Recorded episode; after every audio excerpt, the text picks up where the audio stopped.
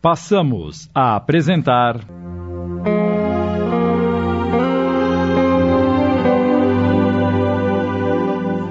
Luz que não se apaga.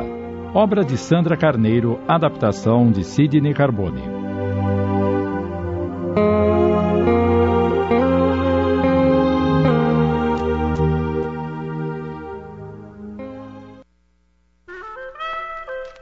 Ah, dá um tempo, garota. Isso é coisa de quem tem miolo mole. Imagine o sem nome. Mas não é lindo?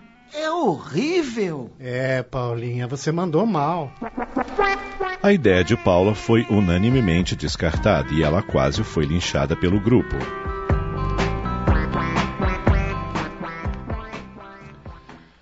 Mas alguns ensaios se passaram e a ansiedade crescia mais e mais.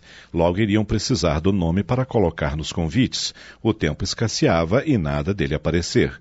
Tinham ideia para tudo, menos para isso. Um dia, em certo intervalo do ensaio, sem saber por que, Serginho pegou uma folha de papel e escreveu uma frase. Se duvidar, eu tenho mais de um mar de provas. Se duvidar. Aquilo chamou a atenção de Paula, que indagou ao namorado. O que é isso que você escreveu aí, Serginho? Besteira de quem não tem o que fazer. Besteira nada! Eu conheço essa frase. Conhece? Faz parte da letra da música Siderado do Skank. É, pode ser. Você sabe que sou maluco pelo skunk. Acho que a frase ficou no meu subconsciente. Você se lembra de mais algum trecho? Hum, Deixe-me ver. Hum, por que eu te espero na neblina? Por que eu te espero no saguão, aeroporto ou esquina e no sol de verão? Tiago e Renato ouviram e se aproximaram. Qual é o nome dessa música? Siderado. Que nome legal! É isso aí, gente! Acabo de ter uma ideia. E Paulinha e suas ideias. Lá vem bomba! Sai de perto! Vocês não entendem, seus bobocas. Esse é o nome ideal para a nossa banda. Mas o que tem a ver? Você tem um dicionário aí, Renato? Tenho, por quê? Pega para mim. Sem entender, Renato entregou o dicionário a Paula e todos ficaram em volta esperando para ver o que ela diria. Após verificar o significado da palavra, Eu sabia. Já tinha ouvido em algum lugar. Acho que numa aula de português. Siderado quer dizer fulminado, aniquilado, perplexo, atordoado. É assim que todos vão ficar quando ouvirem a nossa banda. Siderados. É isso aí, galera! Pô, meu, chocante! É, Paulinha, agora você deu uma dentro, garota! Surpresos e embasbacados, todos concordaram satisfeitos com aquele nome. A banda finalmente se chamaria Siderado.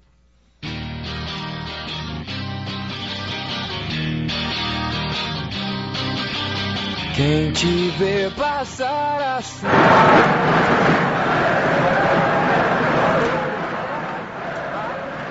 Era o final do campeonato interescolar e o colégio estava alvoroçado, com um entra e sai de gente sem tamanho. Com as portas abertas, a escola de Serginho recebia os pais dos alunos, que com outros parentes vinham, corujas, apreciar os dotes dos filhos, todos admirados com as qualidades dos rebentos, que certamente haviam puxado a eles nessa ou naquela qualidade. Eugênia, Felipe, Fábio e Sueli compareceram para participar do evento e prestigiar o filho e o irmão. A algazarra foi aumentando. As torcidas organizadas, compostas por garotas uniformizadas, foram entrando e engrossando a animação. A partida teve início e o colégio acabou ganhando o título para a euforia dos professores, diretor e alunos.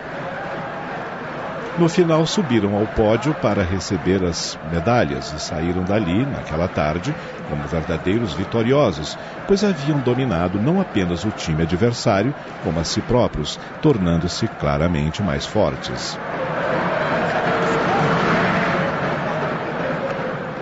As comemorações prosseguiram ao longo daquela semana. Felipe queria falar com Serginho sobre a questão da moto, mas evitou o assunto, pois queria que o filho curtisse aquele momento de alegria e vitória. Todavia a preocupação o incomodava. Como uma pulga atrás da orelha, a coçar-lhe as ideias, ele pressentia que o filho tivesse feito alguma bobagem. Igualmente, Eugênia sentia que o filho fizera ou estava prestes a fazer uma grande besteira. Estou preocupada, Felipe. Serginho não tocou mais no assunto da moto. Anda muito feliz para ter desistido. Vou ter uma conversa com ele. Só não o fiz antes porque queria deixar a alegria da comemoração prevalecer. Foi por isso que também não toquei no assunto. Mas fica martelando na minha cabeça dia e noite. Vou aproveitar que ele está no quarto e acabar com esta preocupação agora mesmo.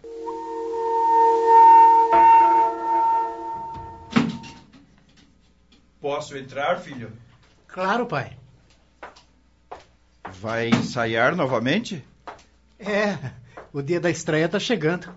A banda tá sensacional, você nem faz ideia. Tenho certeza que o show vai ser o maior sucesso. Do jeito que vocês vêm ensaiando, sem trégua, é evidente que sim. Só que antes de você sair, precisamos ter uma conversa. Mas, pai, eu já tô atrasado e ainda nem me vesti. Vamos deixar para outra hora, tá? É sério, Sérgio. E tem que ser agora. Ah, ok, ok. Manda ver. Há duas semanas tivemos uma conversa sobre a tal moto. Está lembrado? Tô.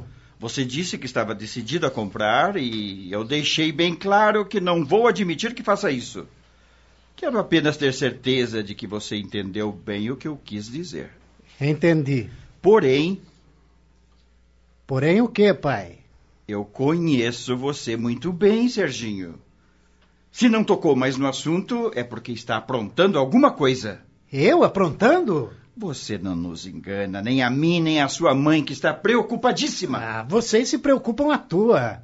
Moto não é assim tão perigosa como pensam. Eu não. não vou mais discutir a questão da moto. É perigoso, sim, e não sou eu quem digo. São as estatísticas dos hospitais e delegacias de polícia. O que eu quero saber é se você entendeu o meu ponto de vista, se está tudo claro para você e se sabe das consequências, caso insista em teimar conosco. Ah, E então? olha, pai. Se achar que devo comprar moto, eu compro e pronto. Daqui a 20 dias eu completo 18 anos e já poderei tomar minhas próprias decisões. Não quero saber se você tem 18, 20 ou 30 anos, Sérgio.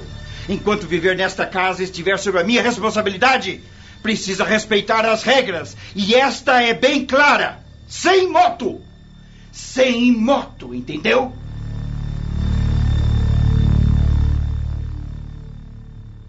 Estamos apresentando.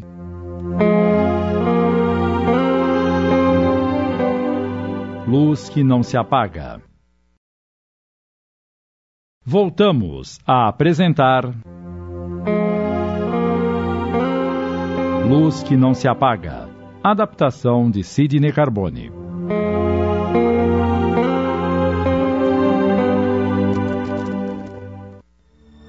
Você não vai dizer nada? Serginho ficou em silêncio e, como Felipe sentia que o filho permanecia inflexível, finalizou a conversa. Muito bem. Você quer continuar insistindo nessa história, não é? Pois então eu tomarei as minhas providências. A partir deste mês, nada de mesada para você. Está suspensa por tempo indeterminado. Agora pode ir para o seu ensaio.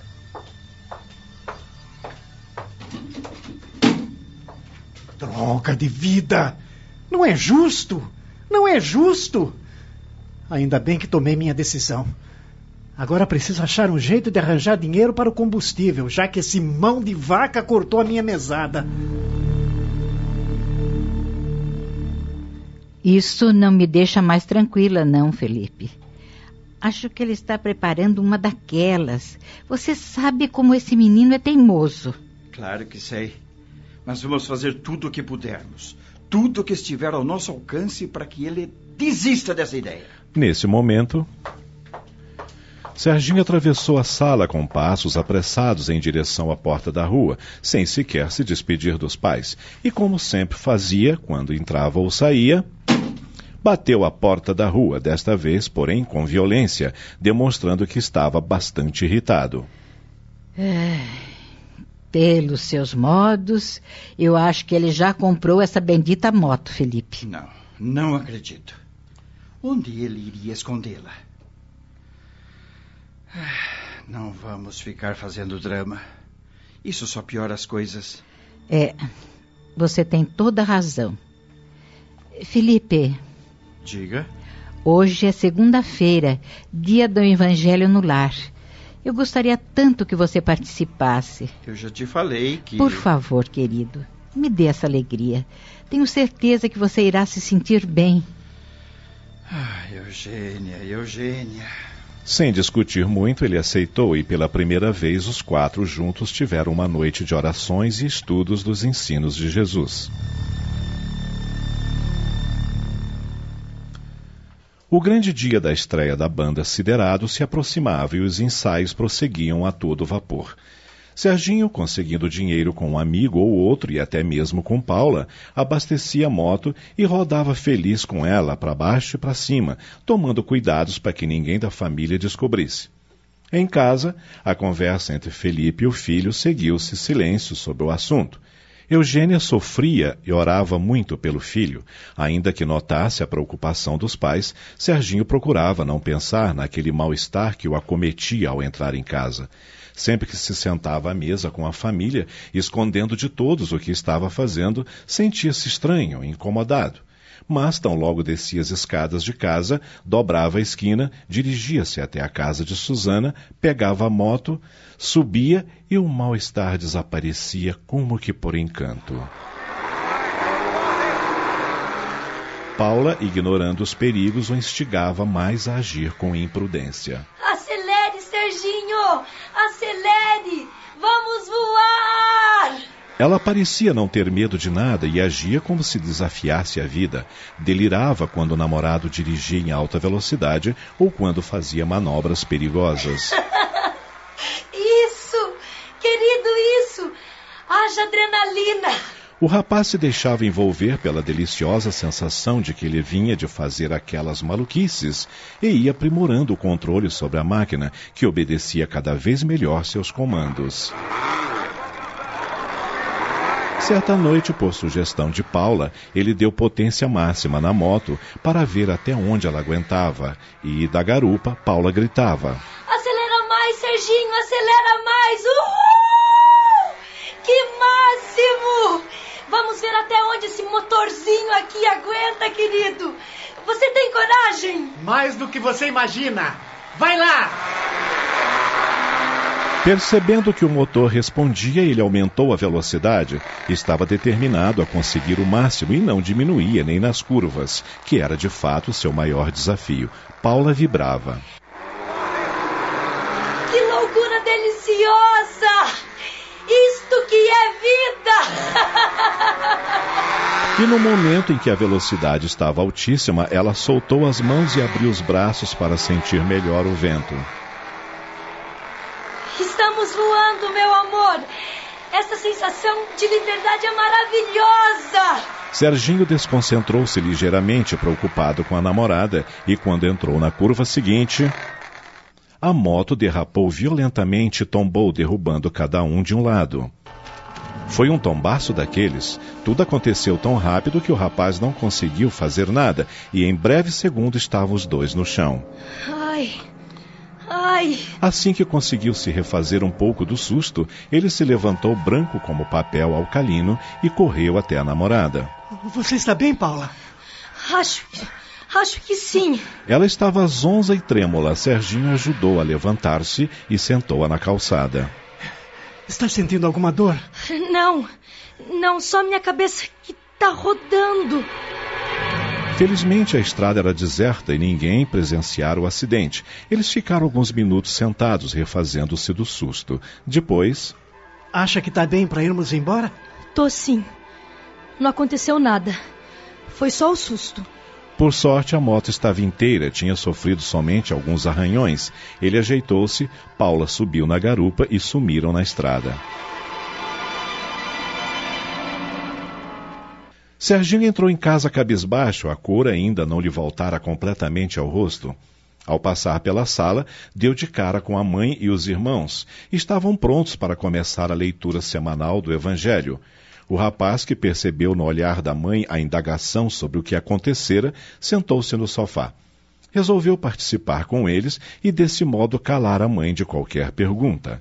De mais a mais, naquele momento, sentiu uma vontade enorme de colo. Durante a oração da mãe, foi envolvido por um sentimento estranho e teve vontade de chorar. Enquanto Eugênia lia um pequeno trecho do Evangelho, ele pensava no que acabara de ocorrer. Aos poucos se acalmava e dava-se conta do perigo pelo qual passara. Pensou na vida, na família e em tudo que possuía. Refletiu que devia cuidar mais de si próprio, pois tinha ainda muito a realizar. Sua vida estava apenas começando. Olhou para a mãe e os irmãos com carinho e percebeu naquele momento o quanto gostava deles.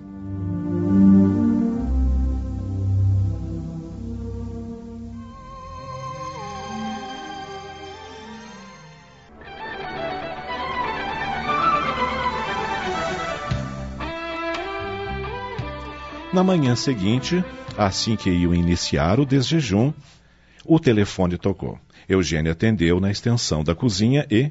É para você, Serginho. Quem é? A Paula. Um tanto preocupado, ele levantou-se, pegou o fone da mão da mãe e levou ao ouvido. E aí, Paula, tudo bem? Não, Serginho. Não estou nada bem. O que houve? Não preguei os olhos a noite toda com dores no peito. Acho que por causa do tombo de ontem. Parece que tem alguma coisa quebrada dentro de mim. O que poderia ser? Não sei. As dores são muito fortes. Não quero contar nada à minha mãe para não assustá-la. O que você acha que devemos fazer? Acabamos de apresentar. Luz que não se apaga. Obra de Sandra Carneiro em 10 capítulos uma adaptação de Sidney Carbone.